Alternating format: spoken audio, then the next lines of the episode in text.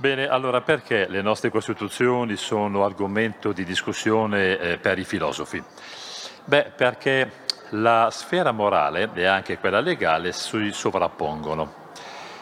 Molte norme etiche che regolamentano il nostro comportamento quotidiano sono principi, sono leggi e viceversa. La legge più importante, eh, la legge delle leggi, è proprio la Costituzione. Ora, Costituzione solitamente definita come sistema di principi fondamentali, eh, secondo i quali appunto uno Stato viene governato, ha un influsso su tutti, sulle nostre vite, cioè sulla vita dei cittadini di uno Stato. Cittadini di uno Stato che compongono la cosiddetta demos.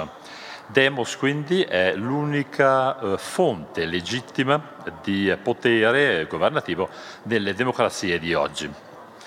Vi ricordo che demos non consiste eh, nelle stesse persone costantemente, perché appunto le generazioni arrivano e passano così come passa il tempo. Quindi le costituzioni sono dei contratti intergenerazionali. Quindi quanto peso hanno o hanno avuto i padri fondatori? Oggi quanto siamo vincolati a una Costituzione, io quella tedesca, voi quella italiana, che ovviamente è stata creata ben prima della vostra e nostra nascita? Questa è la domanda chiave di questa mia presentazione.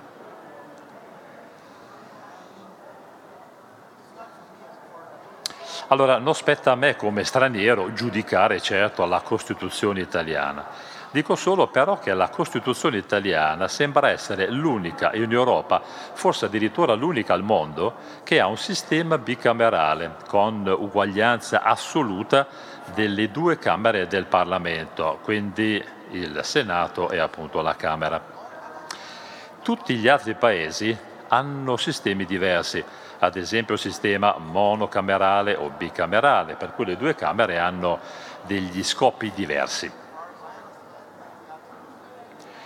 Gli articoli dal 55 all'82 definiscono il ruolo del Parlamento e anche dello, dello Stato. Sono state proprio il centro delle riforme, molto spesso, anche di recente, nel 2016. Quindi forse una riforma dovrebbe servire speriamo quanto prima, in modo tale che la mia teoria possa essere ancora più applicabile all'Italia rispetto ad altri paesi. Questa però delle riforme è una teoria che vale per tutti, anche alla Costituzione, ripeto, italiana, tedesca, americana, qualsiasi Costituzione al mondo. Penso infatti che l'interfaccia tra filosofia, demografia e principio sia un principio appunto fondamentale. Allora, la presentazione eh, riguarda eh, parlare dell'inizio del dibattito, farò riferimento cioè al locus classicus di Thomas Jefferson, eh, fine del XVIII secolo, faccio riferimento ovviamente agli Stati Uniti e alla Francia. Poi parlerò di alcuni concetti che sono importanti per il nostro dibattito. E poi eh, condividerò una procedura di eh, modifica, cioè di emendamento della Costituzione e utilizzerò dei dati demografici per illustrarla. Dopodiché proverò a copiare e incollare queste idee al contesto italiano e quindi andremo a parlare di pro e di contro della mia proposta, prima del eh, punto finale. Citiamo allora Thomas Jefferson dal 1789. Allora, una generazione ha il diritto di legarsi all'altra? Beh, è un dibattito che non è mai nato né da questo lato dell'Atlantico né dall'altro. La Terra appartiene alla generazione che vive quella generazione, quel momento. Ogni Costituzione scade alla fine di 19 anni. Se è applicata per più a lungo è un atto di forza, non certo di diritto. Quindi Jefferson ci dice che la domanda, cerco veramente il termine giusto, qualcosa di nuovo, cosa che hanno detto appunto i grandi filosofi politici, posso fare riferimento a Hobbes, Montesquieu, Rousseau, eccetera. Cosa hanno fatto questi grandi filosofi politici? Hanno creato le basi veramente le fondamenta per i primi cosiddetti atti costituzionali, esperimenti, come sapete, francesi e americani o statunitensi. Hanno quindi pensato a un contratto sociale. Per loro però l'uscita dallo stato della natura e l'entrata, cioè l'ingresso in un contratto sociale è stato un atto singolare, cioè non un atto che, come dicevo prima, ogni generazione dovrebbe essere chiamata a ripetere. Eh, Jefferson ha mm, difeso veramente questo modello di Costituzione che lui chiamava sunset, cioè creava una sorta di sovranità generazionale completa Ora, questo fosse un'idea non molto buona, troppo estrema, giusto? Per cui questo vuol dire che la Costituzione perpetua allora è migliore? Domanda. Beh, forse, eh, come sapete, la cosa migliore è quasi sempre nel mezzo. Ancora qualche definizione prima di continuare. Ho dicevo prima sunset come tipo di Costituzione. Um, scade dopo un certo lasso di tempo. Questo può portare a una situazione in cui addirittura manca la Costituzione in un paese. Al contrario, quella perpetua che cos'è? È una Costituzione che non permette appunto sostituzioni oppure sorte di modifiche. Noi viviamo solitamente una Costituzione che si chiama a durata di default, fissa, cioè a meno che non ci siano obiezioni e quindi un certo livello di supporto politico, la Costituzione semplicemente continuerà a vivere. Allora, le Costituzioni che hanno il meccanismo di cambiamento di modifica rigido, come quella italiana, oppure quella che si cambia, come dire, eh, rapidamente e facilmente, ricadono in questa categoria, che si chiama letteralmente endurance.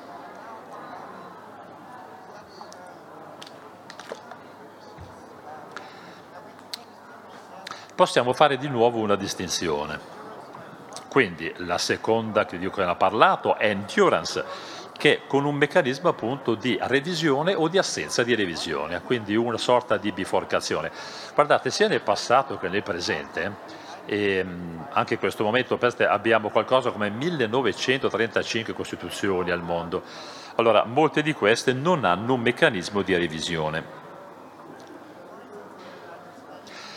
Pensate, negli Stati Uniti eh, i senatori potrebbero proporre qualcosa come, e di ciò che succede, qualcosa come una ventina di proposte di modifica all'anno. Da quando è stata creata la Costituzione ne sono arrivate migliaia in America, ma solo 27 ratificate, quindi sono diventate parte della loro Costituzione. Quindi se non c'è un meccanismo di revisione ricorrente, non c'è neanche il tempo di riflettere sulla Costituzione inserita proprio nel testo stesso, quindi non c'è tempo quasi di riflettere sui testi. Le Costituzioni invece col meccanismo di revisione sembrano essere più in linea del principio di sovranità generazionale. In effetti la generazione è sovrana, se ci pensate, solo se può vivere rispettando la Costituzione che questa stessa generazione avrebbe scelto. Consideriamo adesso la terminologia. Quindi, quali Costituzioni sono più vicine all'idea di giustizia intergenerazionale? Ora, se sosteniamo l'idea detta generale, possiamo dire che il diavolo è nei dettagli, come solitamente accade. Ho un esempio pratico per rispondere a queste due domande. Almeno due domande che vi sto per fare. La prima, ogni quando dovremmo riunire la Commissione per cambiare la Costituzione e soprattutto questo lasso temporale deve essere lo stesso per ogni Paese? La Commissione infatti deve essere riunita appena si raggiunge un certo punto, cioè i cittadini sono soggetti a una Costituzione in cui appunto la maggior parte dei cittadini beh, non può partecipare o perché non erano ancora nati o perché non sono ammissibili, cioè non potevano votare al momento dell'approvazione. Io lo chiamo punto di svolta generazionale, questa sorta di data i dati demografici sono a nostra disposizione, a questo punto quindi lo possiamo calcolare in ogni momento e per ogni paese. Ci servono il numero di cittadini che possono votare quell'anno sulla base dell'adozione della Costituzione, il numero di cittadini che arriva a essere maggiorenne negli anni successivi e diventano quindi parte del demos e poi il numero di membri della generazione d'origine, quella quindi che probabilmente morirà dopo pochi anni. Comunque, applicando questo principio alla Germania, capiamo che l'ultima grande riforma della nostra eh, Costituzione di base è stata realizzata nel 94. Ma ci chiediamo, ma allora, la Costituzione attuale quando è stata adottata? Allora, chiaramente ogni paese eh, è diverso. In Germania la cosiddetta Costituzione, o meglio ancora Commissione congiunta per la Costituzione, si è riunita dopo la nostra unificazione. C'è stato un uh, insieme anche di uh, contestazioni, ma insomma in questo momento abbiamo definito questo cosiddetto punto di svolta o anche punto di partenza, ovvero il 94 che per noi in Germania è l'anno base. In quel momento avevamo 60 milioni 452 mila eh, votanti o elettori in Germania, però questo numero, questo demos, non è mai stato cambiato. Da una parte abbiamo membri della società, come dire, che muoiono e dall'altra parte abbiamo i giovani che entrano, quindi i maggiorenni, tutte le persone che diventano appunto, come dire, cittadine eh, e cittadini che possono votare. Qui vedete nella prima colonna vedete che sempre meno demos d'origine sono vivi, è normale, sono persone che, che, ci lasciano. Qui abbiamo fatto un calcolo attuale, adesso no, non voglio fare il matematico, ma capite che le nuove generazioni diventano sempre più numerosi, sostituiscono sempre di più il demos e a un certo punto arrivano al 50%, anzi al 50% più uno, quindi la nuova maggioranza. E questo appunto è il punto di svolta generazionale. Beh, in quel momento la gente in quel paese, la maggior parte quindi, vive con una Costituzione non fatta, non approvata da loro, ma approvata da persone che sono o morte o comunque diciamo non sono più la maggioranza della popolazione. Ora questo esempio concreto, che lo posso fare ovviamente, anche voi lo potete fare per il singolo paese, quello che vi faccio vedere qui è una illustrazione che riguarda appunto la Germania. Quindi il ciclo generazionale è di 32 anni, perché abbiamo una struttura molto vecchia nella piramide demografica tedesca. Quindi il prossimo punto di svolta generazionale per noi in Germania sarà nel 2025, cioè fra tre anni. Ora, questo esempio concreto eh, risponde alla domanda che ho fatto in precedenza, e cioè, ma questa commissione per le riforme quando dovrà riunirsi? Quando sarà necessaria? affinché la Costituzione non sia una Costituzione basata sulla tirannia.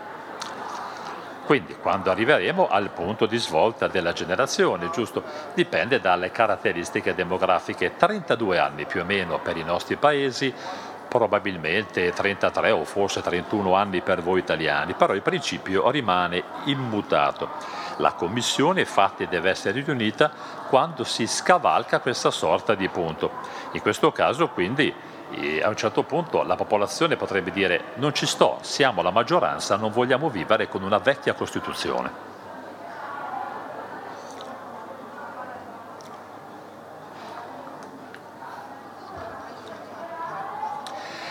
Quindi questo punto di svolta vuol dire che la Costituzione diventa tirannica, non dipende più cioè dai tentativi di riforma. L'esempio italiano è interessante.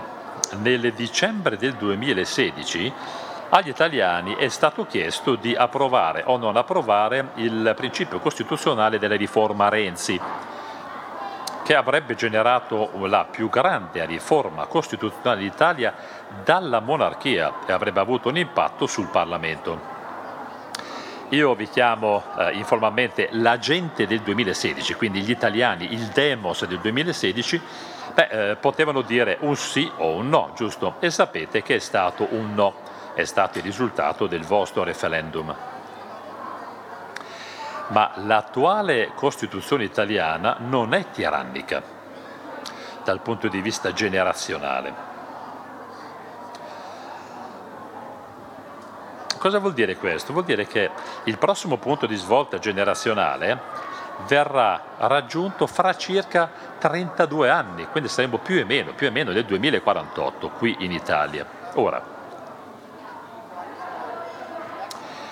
questo non è dire, la durata massima dell'attesa. La mia proposta sarebbe di rimettere la proposta di modificare la Costituzione un pochino prima, cioè prima di arrivare al cosiddetto momento intergenerazionale. Possiamo sempre discutere di riforme, anche in Italia, fra un anno, 5 o 10.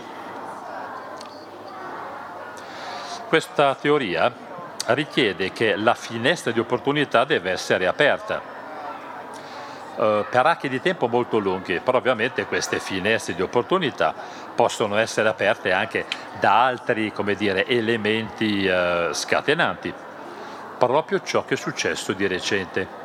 Non avete cambiato la Costituzione, Fernando Mengo in effetti ne ha proprio parlato ieri, l'articolo 9 è stato presentato per proteggere l'ambiente eh, proprio per le future generazioni, giusto?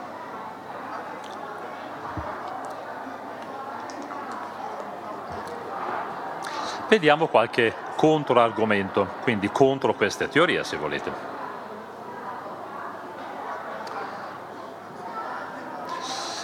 Mi viene in mente un argomento. Se le Costituzioni riguardano diritti fondamentali e non se ne vuole l'abolizione, allora le future generazioni rispetteranno queste regole. Quindi il valore principale deve essere impermeabile allora? Cioè non dobbiamo cambiarlo in nessuna generazione? Me lo domando. Il termine importante qui è se i diritti fondamentali e le libertà fanno riferimento a noi, al presente e anche al futuro.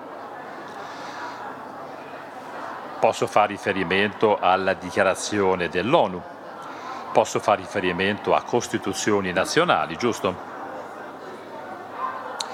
Per noi è difficile trovarsi, come dire, nei panni di un, non so, un persiano oppure un giovane cinese, in modo particolare magari una giovane donna. Se abbiamo una buona conoscenza di quella Costituzione ci rendiamo conto che tanti diritti fondamentali non ci sono nelle loro Costituzioni. Allora, pensate alla libertà religiosa come diritto fondamentale.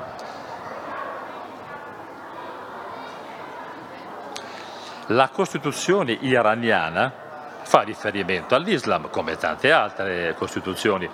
In questo caso si fa riferimento al primato di una certa religione. Alcune Costituzioni vanno contro il principio di libertà religiosa. Ne sono coscienti, ne siamo coscienti tutti non possiamo generalizzare e quindi fare confronti fra le nostre Costituzioni in Europa e il resto del mondo. Come facciamo a proteggere la democrazia con le Costituzioni? Qui faccio vedere la cartina del pianeta nel 2021, l'anno scorso. Il 96% degli stati di oggi ha una Costituzione. Solo il 12% sono però classificabili come piene democrazie. Quindi non possiamo ignorare il fatto che tutti questi paesi che vedete a rosso sono autocratici, addirittura con eh, sì, delle problematiche veramente a livello di democrazia.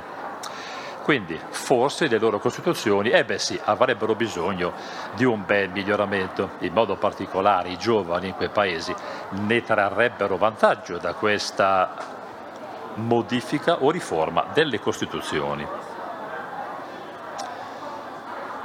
Le Costituzioni attuali, quelle ad esempio cinese o russa, sono peggiorate, sono veramente deteriorate e quindi servirebbero a maggior ragione delle riforme. Ora, seconda argomentazione. È bene che le Costituzioni ehm, ci proteggano magari dai capricci della politica. Sapete com'è la politica. Quindi è chiaro che a un certo punto la Costituzione deve rimanere forte, sicura, portare avanti cooperazione fra tutti. Quindi questo discorso del silenzio è convincente, abbastanza convincente per non andare sempre a modificare la Costituzione. Non possiamo modificarla, ad esempio, costantemente, ogni cinque anni. Alcuni casi però ci sono stati di protesta, ad esempio generazioni che veramente non hanno mai e poi mai assistito a modifiche della Costituzione. C'è stato un grande dibattito, dibattito che, come dire, ci sta una volta, forse anche più per generazione. Non bisogna mai essere timidi, comunque allontanarsi da un possibile dibattito. La democrazia partecipata deve mirare proprio a portare avanti discussioni attive a livello politico, almeno secondo me una volta per generazione. Ogni singola generazione, come dire, avrebbe il diritto di entrare in queste argomentazioni politiche di qualsiasi tipo, comprese quelle che riguardano eventuali modifiche della Costituzione. Queste modifiche sono in generale necessarie di tanto in tanto.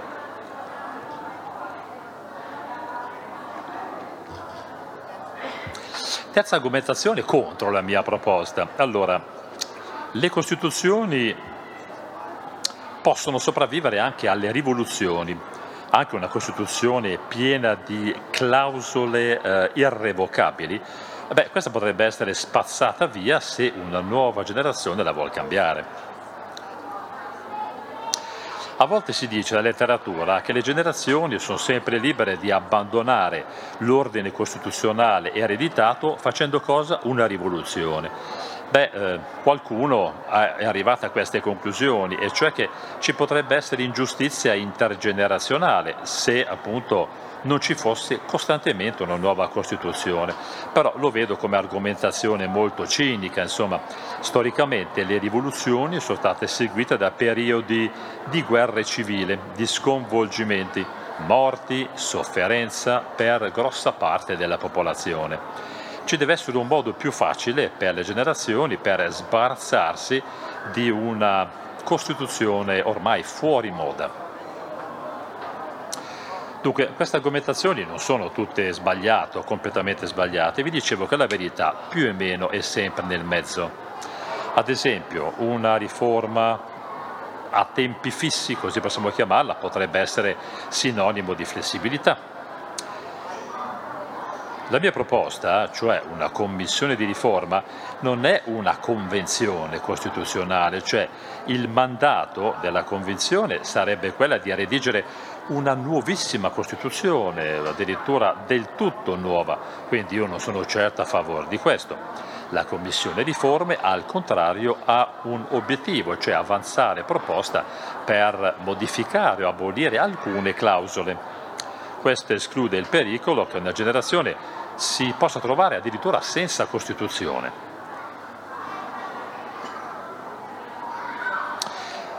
Diamo un'occhiata adesso a un concetto fondamentale, il eh, consenso tacito.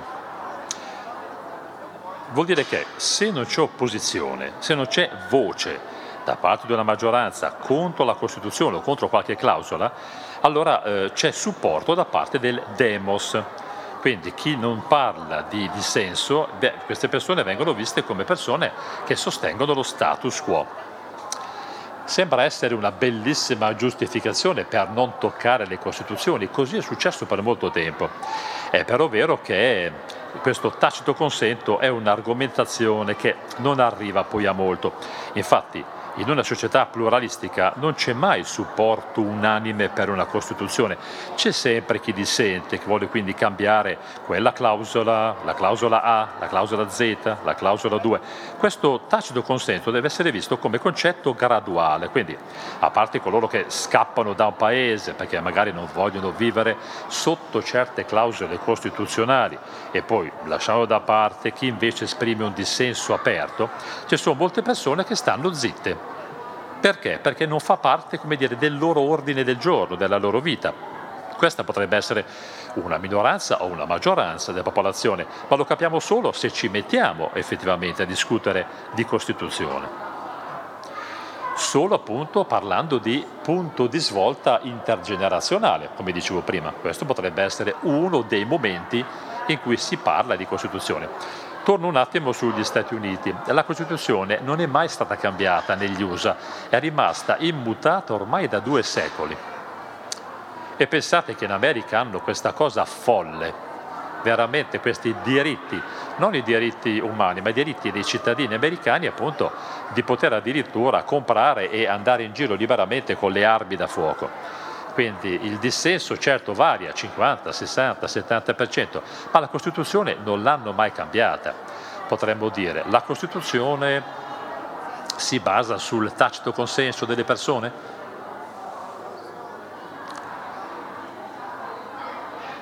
La lascio come domanda aperta. Adesso allora arrivo a una prima conclusione eh, temporanea. Spero infatti di essere riuscito a fare chiarezza su questo punto, cioè il paternalismo intergenerazionale è decisamente problematico nel senso che l'argomento fondamentale di questo pensiero paternalistico quindi è vero proprio il framer, quindi è il quadro costituzionale d'origine, beh, sappiamo che questo quadro è in buona posizione adesso, nel senso che riesce proprio a identificare il bene comune, gli interessi generali, ma questo molto spesso, ahimè, non è vero. Allora, fondamentalmente sono stati quasi sempre degli uomini a creare, a scrivere fisicamente la Costituzione e ahimè molte poche donne.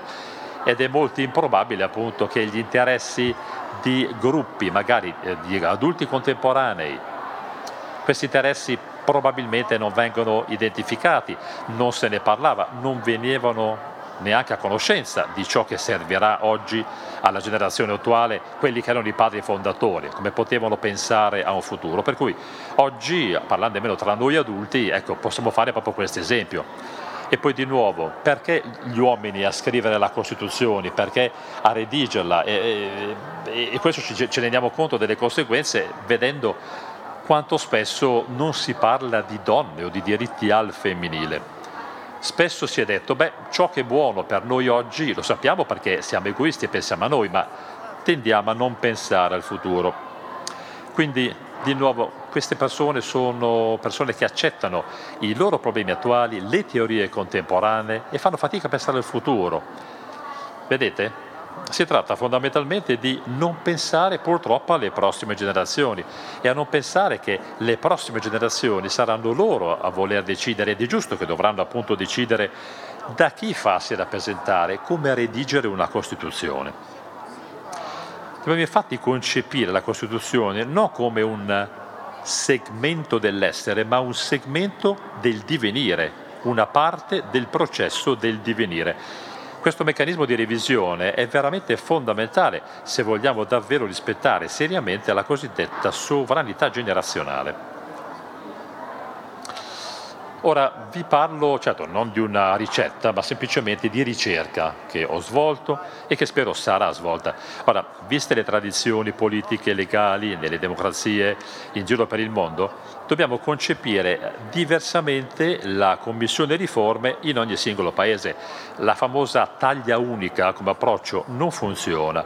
Non possiamo proporre lo stesso progetto di riforma costituzionale, le stesse commissioni per paesi giustamente enormemente diversi, proprio come il vostro, l'Italia e l'esempio di prima gli Stati Uniti.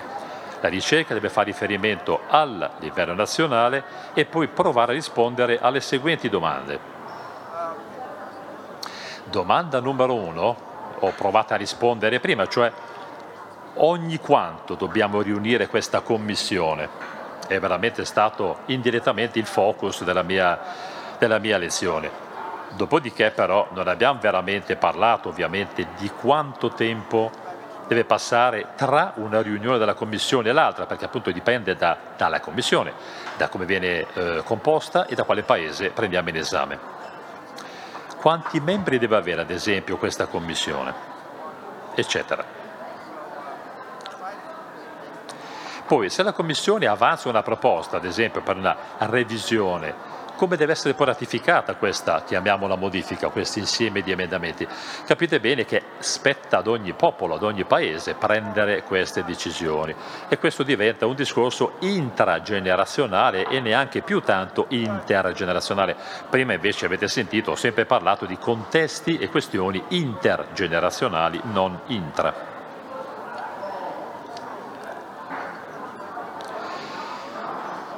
Quindi è contraddittorio voler cambiare completamente una Costituzione?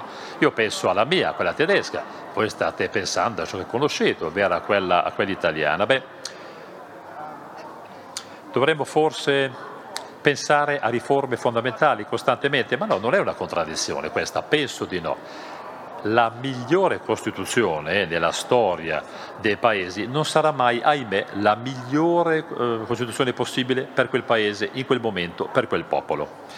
Infatti il progresso morale si accavalla al processo e al progresso costituzionale.